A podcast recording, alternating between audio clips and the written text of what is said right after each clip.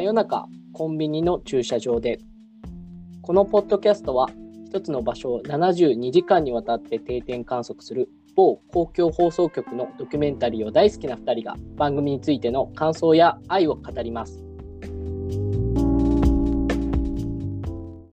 はい。ということで、え今回は地方プロレス3日間の旅巡業、えーという回です。で、これは2014年に放送されたものの、まあ、アンコール放送になりますと。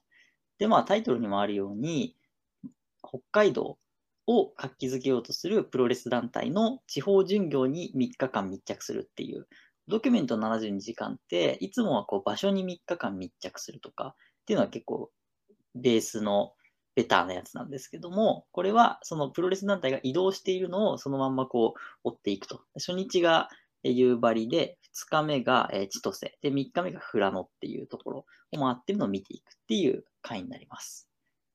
ということで、本田さんいかがでしたか？はい。これ2014年の放送でうん。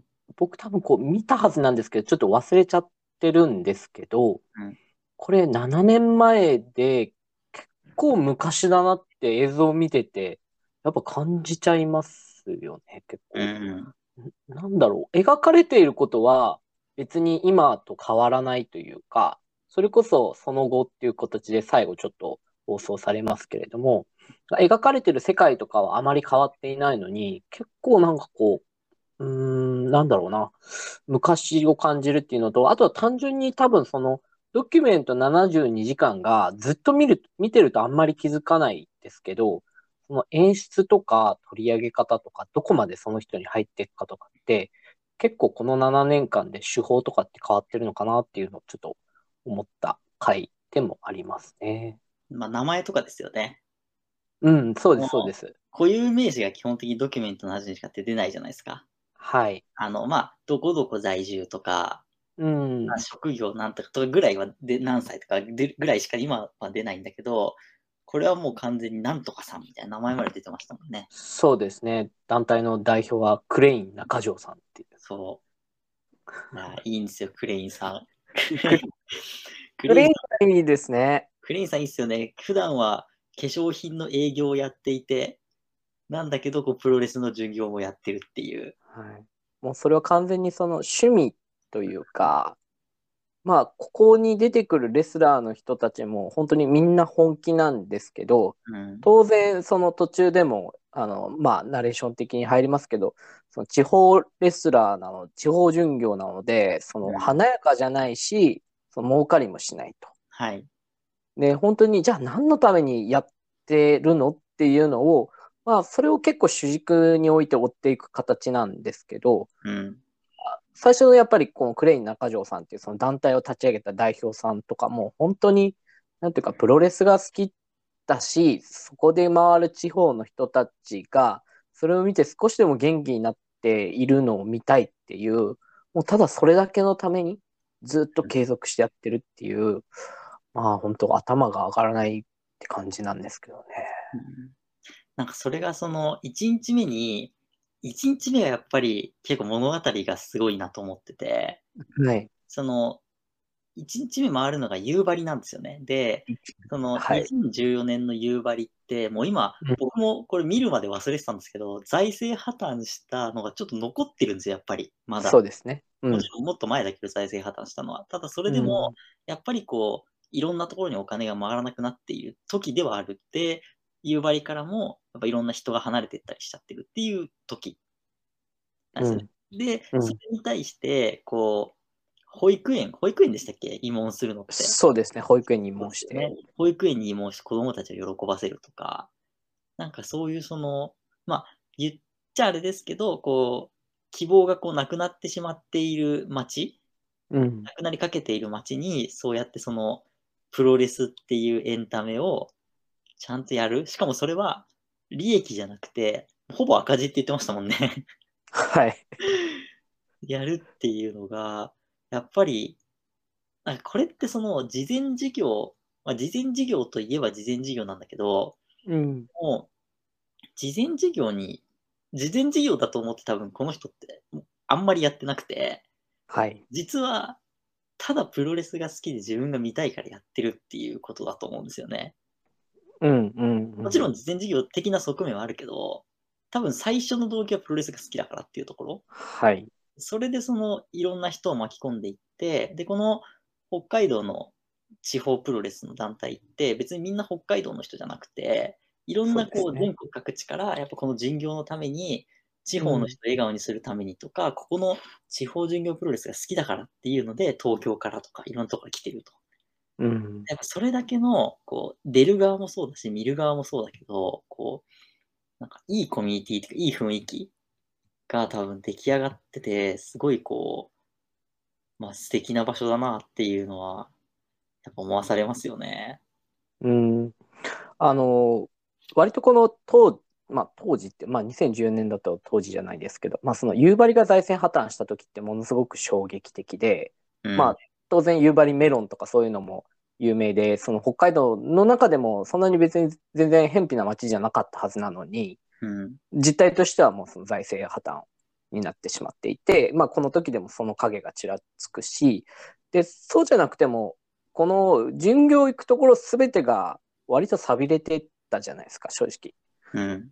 2日目もやっぱりそのテナントが空いてしまってるスペースが会場になっちゃうっていうぐらいなので。うん。うん、あの、もう本当に夕張に限らず、その北海道のなかなか厳しい街を、ま、回るっていうところで、その、今でもなんかあんまりやっぱりリアル感がない、その財政破綻ってやっぱり経験しないとどういう感じなのかちょっとわかんないなってのあるん、ありますよね。なんかこう、うん。住んでる町の財政が破綻するってどどういう、その、一会社が倒産するとかならまだしも、うん。なんか住んでる町の財政が破綻するって、どんな現実なんだろうっていうところと、うん。そこに現れる、まあ完全にヒーローショーだなと思って、うん。うん。うん。やっぱもう、こう、頑張れっていう声援も上がってましたし、本当にヒーローが現れるっていうような、まあ、構図になっていて、あの、これはその、一見そういうその事前事業とか、その地方プロレスっていうものなんですけど、だけじゃない、なんかそこの関係性みたいな、それこそ北海道の人じゃなくて、それこそ東京から来てるってさっきあありましたけど、そういう外から来た人がこういう、こう、いなんか、普通では捉え難い現実に直面した人たちを勇気づけるっていう、この構造は、割とこの回でしか見られない、意外とその、なんていうんですかね、レアなケースなんじゃないかなっていうふうにはすごい思いましたね。こう、その夕張とか、まあ、うんされてる街に対して、外から風を送ってるってとこがいいですよね。あそう、そうですよね。この地方人業プロレスって、あの、北海道の有志が集まったそうプロレス団体じゃなくて、うん。そうなんだけど、北海道とかそう地方を元気づけるために、全国各地から集まった外の風が入ってきてるんですよ。うん、うん。それが非常にいいですよね。いや、本当その通り。うん。だから、変にその土地にしがみついていないというか、うん。その、やっぱりそれこそ、その、今回って7年後、今現在どうなってるかっていう取材も、まあ、出てくるんですけれども、うん。割とその、実際のレスラーみたいなのはもう7年も経っちゃってるんで結構変わってるんですけど、はいはい。やっぱそれぐらいその、こう変わっていくんですよね。当然、その、この土地に根付いてっていう人たちじゃないので。うん。でも、だからこそ、なんか、だからこそあるその明るさとか、その、新しい風の気持ちよさみたいなのが、うん多分すごいあるなと思っていて、うん。そこがこのレプロレスっていうところのその良さなのかなってちょっと思いましたね。そう、本当にその、場所？今その、い7年間、うん。7年後そのどうなってるんだろうなっていうのは結構見ながらやっぱ考えてたんですよ。ですよね。うん2014年放送で、まあ今、もちろんコロナ禍っていうのもあるけど、でもそれよりも何よりも、7年経ってこの人たちはまだプロレスをやっているんだろうかとか、まあ、途中そのもう年で腰がとかいろいろいたじゃないですか。結構ギリギリ、7年前でギリギリの状態でしたよね。だって、そうだってクレイン中条さんもう64歳、7年前の時点で64歳で。仕事とこれの二足のわらじって、いや、絶対今やれてんのって感じなんですけど、やってたんですよね。そう。でも本当に、だから、なくなっててもおかしくないんじゃないかなって思ったんですよ。いや、まさにまさに。そう。だけど、やってると、で、しかも、さっき本田さんが言ったみたいに、人が変わってると。うん。もうそれが本当にいいっていうか、すごいっていうか、うん。やっぱりこれって別に人に対してファンがついてるとかじゃなくて、うん。そのショーに対して、エンタメに対して人がついてるっていうことだから、やっぱ持続可能性、持続できる、その、すごいこう、持続可能性が高いんですよね、多分ね。うんうんうんうん。だって残ってたの、あの、新人の川原くんだけでしょ？そうです、そうです。そこはねエースになってましたけどね。で川原くんがその7年後、すごいこう、離れしてるっていう。いやー、そう、あの、なまら北斗のコールをやるっていそうう。そうそう。異様な離れっていう、あれですよね。いや、7年経つとそうなりますよ。いや、すごい、もう川原くんの7年に思いを馳せながら最後のその5分間ぐらいのその後の取材見てたんですけど、いや、ほんとそうな僕、全く、なんか、ほぼ同い年ぐらいなんで、うん、そうですね。し仕事し始めたのもほぼ同じタイミングで、これはなんかこう、自分の物語にも見えましたよね。やっぱ本当そうですよ。川原くんがこう、あんなにこう、最初の試合でダメだったのに、アメリカ巡業をし、2年間アメリカでこう武者修行して、そして今同じ舞台に戻ってきてるっていう7年の物語性やばくないですか？いや、やばいですよね。激アツですよね、その物語性。それが描かれずに一気にこれが7年飛ぶっていうのもまたいいんですよね。それがまた、そうそうそう。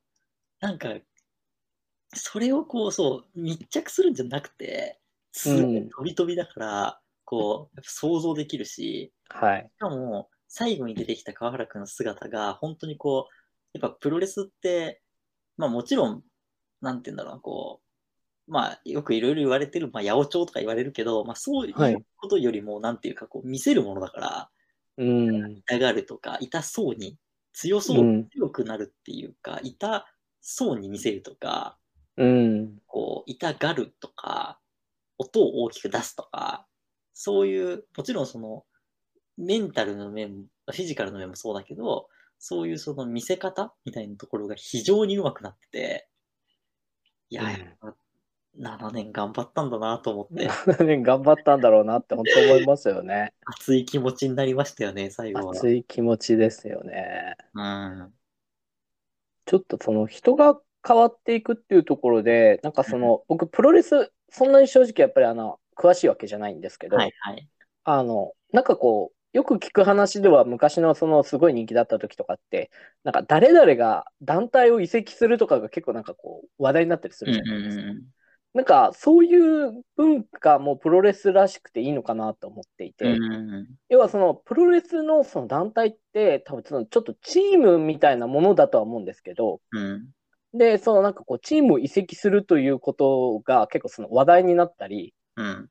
それもしかもまあそれなりによくあるだろうし、うん。で、そうやってこう人が入れ替わっていくことで、なんていうか、プロレス界もそうだし、その演出としてもそうだし、いろいろなものがこう、まあ、新陳代謝がいいというか変わっていくようなところがあるのかなと思っていて、今回もその7年後で、あの、まあ、いなくなってて辞めちゃってるのかなと思ったら、その意外と他の団体でもやってますっていう人もいたりとか、うんまあ、当然仕事が忙しいっていう人もいましたけど、まあ、そういう感じでなんかこう団体を変わることっていうのも、なんか結構全然その悲しいことじゃなくて、なんかちょっと話題になったりとかっていう、なんかその文化、プロレスの文化なのかなと思って、それがこうこういう場合にそのうまくはまってるんじゃないかなって思いましたね。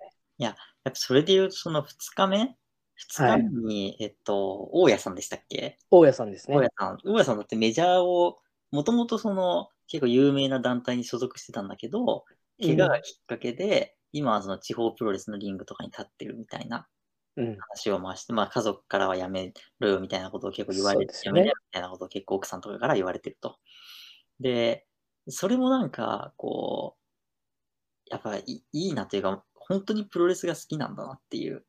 で、なんか腰にコルセット巻いて出てくるじゃないですか、ね。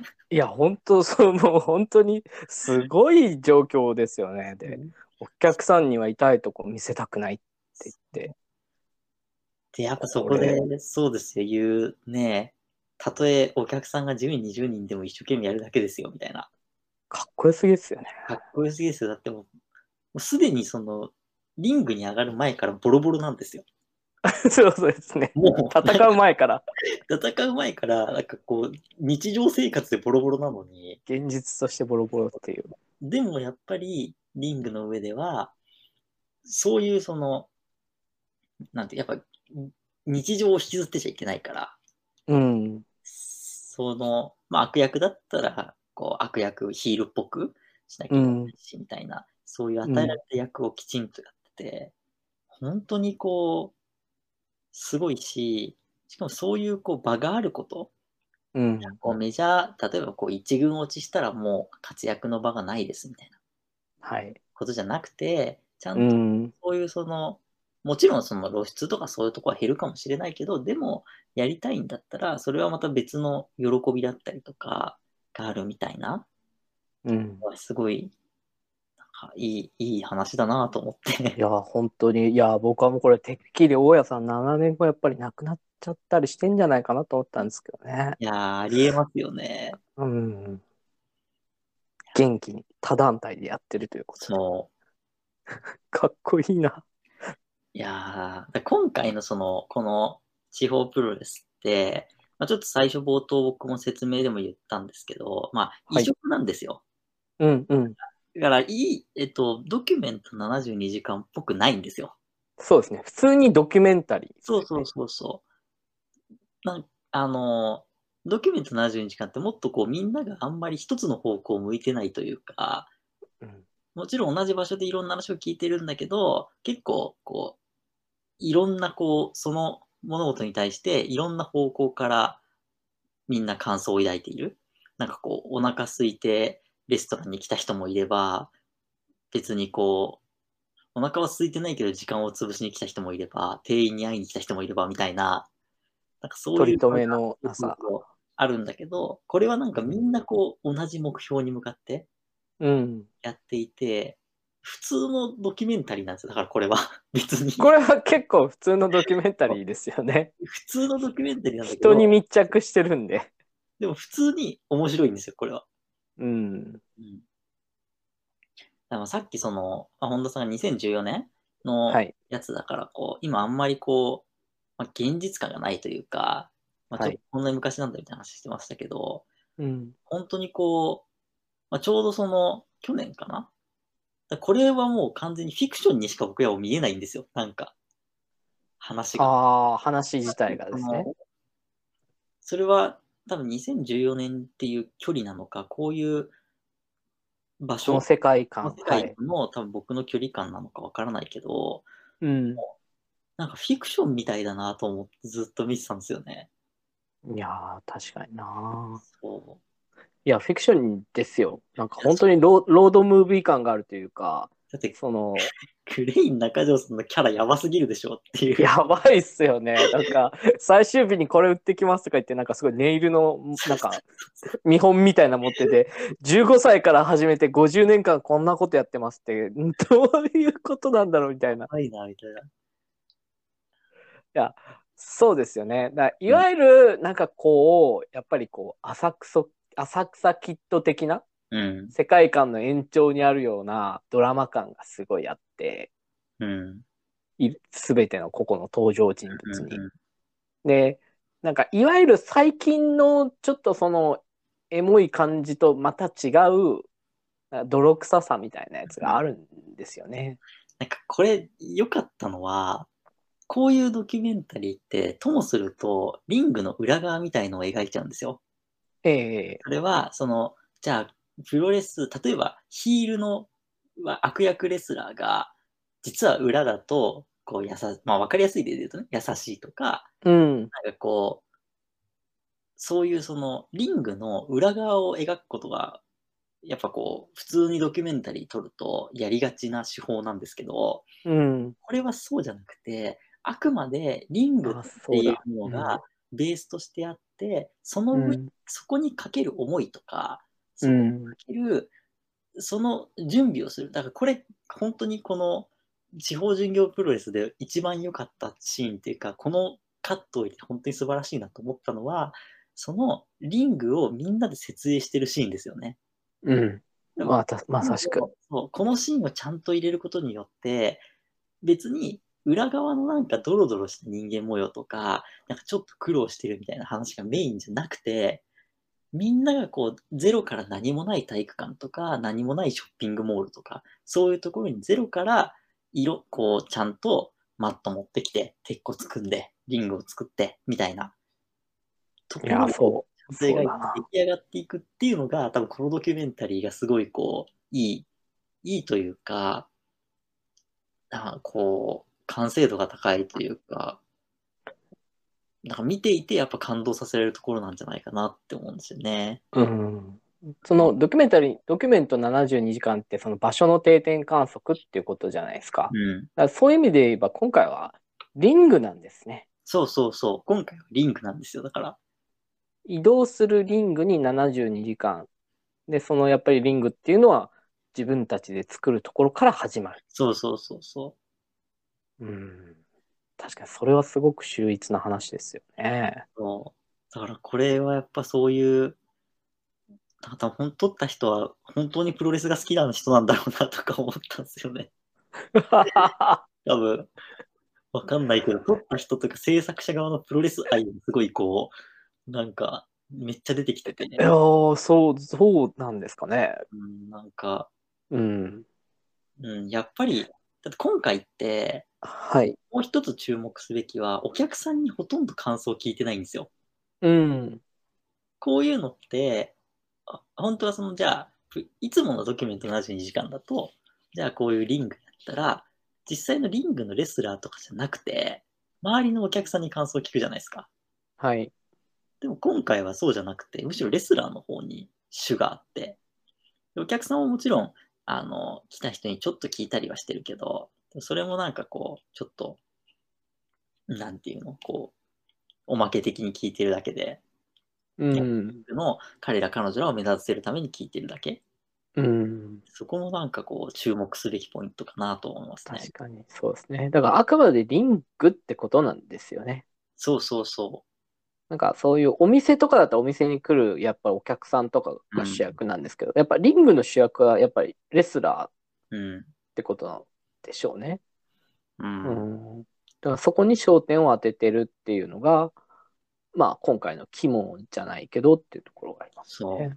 うんで、彼らのその生活みたいなところが、再生活感みたいのが多分出るのって、最初の、あの、家賃1.5万っていう謎のこう、アパート謎のアパートとアパートに住んでるとこのシーンぐらいじゃないですか。ですね。で、最後みんな帰ると。そうそうそうそうう。家にん。帰ってくみたいな。うん。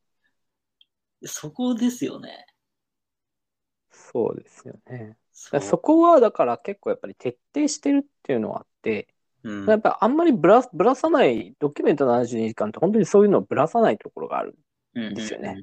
ちょっとなんか意地張ってるぐらいのレベルでうんうんうんぶらしてないっていうのが結構ありますそう。よね。うん。今回はドキュメント72時間っぽくはない、いつもの。だけど、そうですね。面白いっていう。そうですね。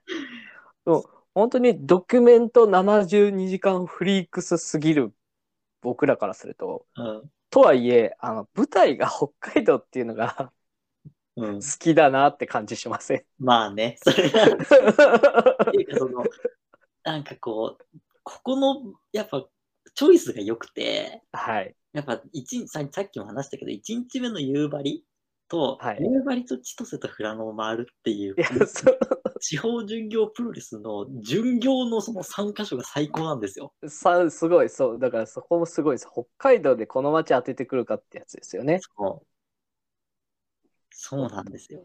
うんで、ちょうど冬で、うん。まあやっぱこの雪をバックにとかめっちゃ好きじゃないですか、本当72時間。好き。うん、本当に北海道と沖縄どっちか行ってるもんな、大抵。でも、そう、だから、その、なんか、これが、やっぱ都心じゃなくて、はい。北海道であるっっていうこともありますよね。その、うん。なんかじゃあ都心でこれを、都心のプロレスにまた多分密着すると全く違う絵になるじゃないですか。うん。そこがやっぱりこう、今回北海道だからこそ、こういう、そうですね。その、なんか3日間で644人でしたっけ？確かにはいお客さんが入ったって、別にこれはなんか1日、だから200人ちょっとぐらい？だからうん別に、まあ多くはないですよね。まあもちろん多いけど、多分、うでもん。こういう地区にしては多いけど、でもやっぱそれでも、あのリングの設営とか考えたらトントンだし、うん。でもやり続けるっていうね。そうなんですよね。で、その、都心じゃまた違ってくるって話もありましたし、うん。これが、なんかその地方の中でもやっぱ北海道っていうのが、うん。なんかこの北海道の規模感みたいなものを大事だと思っていて、うん。まあ、それこそその毎回車ですごい何時間もかけて移動してるわけじゃないですか。その要はその日本の都道府県の中でもやっぱり北海道だけスケール感がちょっとやっぱりバグってるというか、なんかこう自治体としてのスケール感なんかバグってるじゃないですかやっぱり。うん。北海道で一括りにされていて、うん。あのなんかこうなんか札幌から函館までの距離とかってあの地方の人間には一切わからないその距離感が実はあってとか、うん。もっと本当に先の方まで行こうとしたら、なんか東京行く方が早いよみたいなん世界観とかっていうところを、で、しかもその各土地土地には財政破綻を迎えたりとか、寂れた商店街みたいなところがかなり広がってるわけじゃないですか。うん。で、そこに、その何百キロっていうのをかけてまで、その針を縫うように巡業していくっていう、でもこれもう執念に近いような、うんうん、ようなそのパワーをやっぱり感じるんですよね。なんか、うんこれが北海道じゃないとできないというか、北海道でやるなんか凄みみたいなところは本当に感じますよね。うんうん。いや、ほんとそうですよね。なんかだからこれ、一回やっぱ見に行きたいっすよね。見に行きたいですね。このプロレスなら見たいと思いました。いや、見たいですよ。なんか、こう、だって自然に、二日目かな？かなんかにこう、自然に子供が頑張れって言ってたじゃないですか。いや、そう、子供たちの顔すごかったっすよね、みんな。あのーやっぱヒーローショーとかとやっぱ同じですよね。いや、そうですね。ううんん。で、それを、こう、ちゃんと、なんて言うんだろうな、こう、悪役とか、やっぱ悪役が悪役らしく振る舞わないと、やっぱ見たときに悪役だって分かんないじゃないですか、子供は。まあ、成立しないですよね。どういうことかっていうと、例えばこうキャラクターショーだと、悪役ってめちゃめちゃ分かりやすい悪役の格好してるんですよ。うん。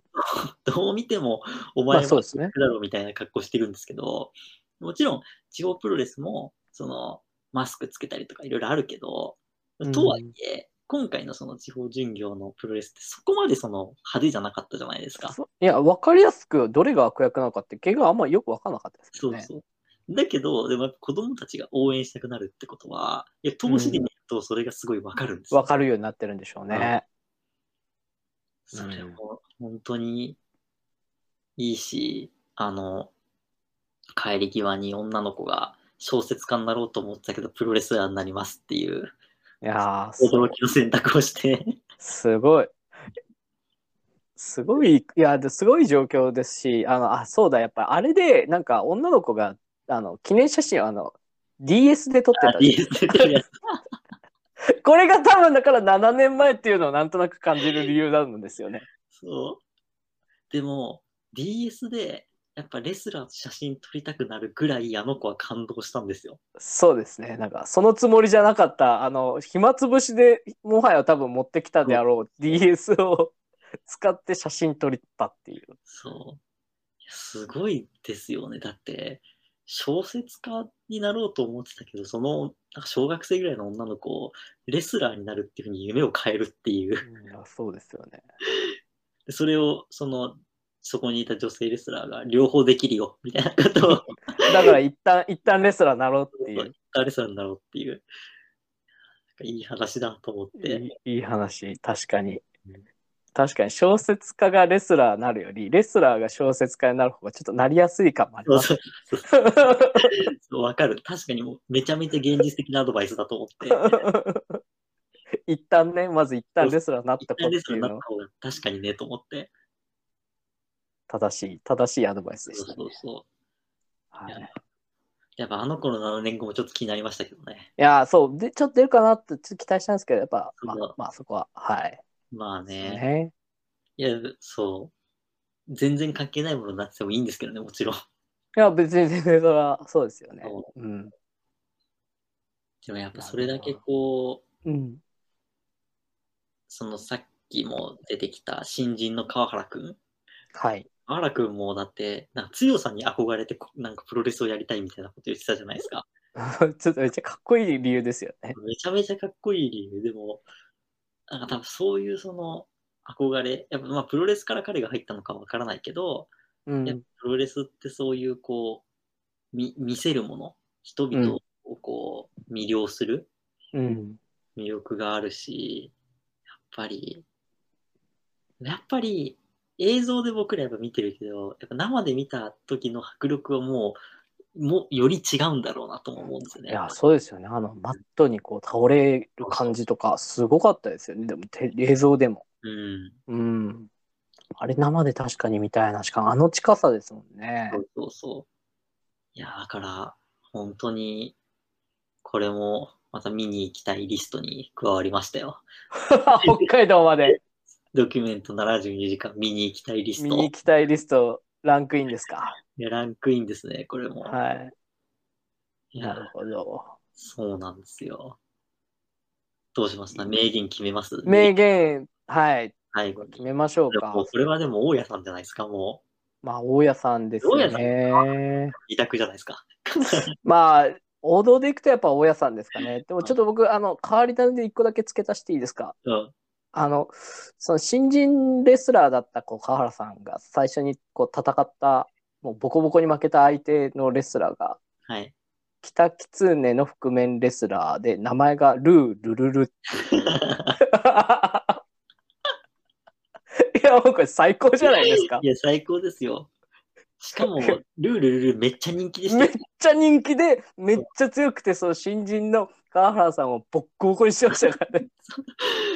あれやばかったです。ボコボコですよね。ボッコボコにして、でもめっちゃ人気で、そもう本物のヒーロー、ルールルルっていうう。ルですールル いや、このだって、ネーミングセンスと、このめっちゃ強くて子供に人気でって、これどう考えても、なんかこう、某クドカンドラマに出てくる敵キャラですよね。だって、そうそ 絶対そうなのに、本当に実在するっていうルールルル。う。いや、ルールルル、しかもルールルル、あそこしか出てこないじゃない。そうなんですよ。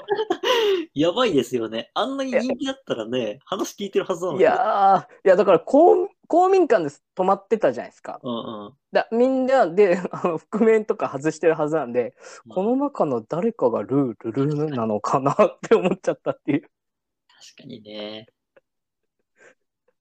すいません、ちょっと変わり種挟んじゃいましたけど。いやいやいや、でも、ルールル良かったっすよ。ルールル良かったっすよね。いい。いい。やっぱね、出てきた時のお客さんの湧き具合がいい。いやー、そうですよね。あ、絶対人気なんだろうなと思って。すげえ人気のレスラー来たんだなっていうのが、一見の人にも分かる湧き方してましたもんね。はい。そういやー、そう、それを、で、その新人レスラーボッコボコにするっていうのが、川原さんの哀愁を湧き立ててよかったんですね。いやもう MVP はルールルルルです。ルルルでいいんですか？まさかのまさかの、あの、か超かっこいい大家さんを大家さんを差し置いて、差し置いて、ルールルルと今回の。いうことで、言いたいだけっていうね。ということで、こはんない感じでしょうか。はい。ありがとうございました。ありがとうございました。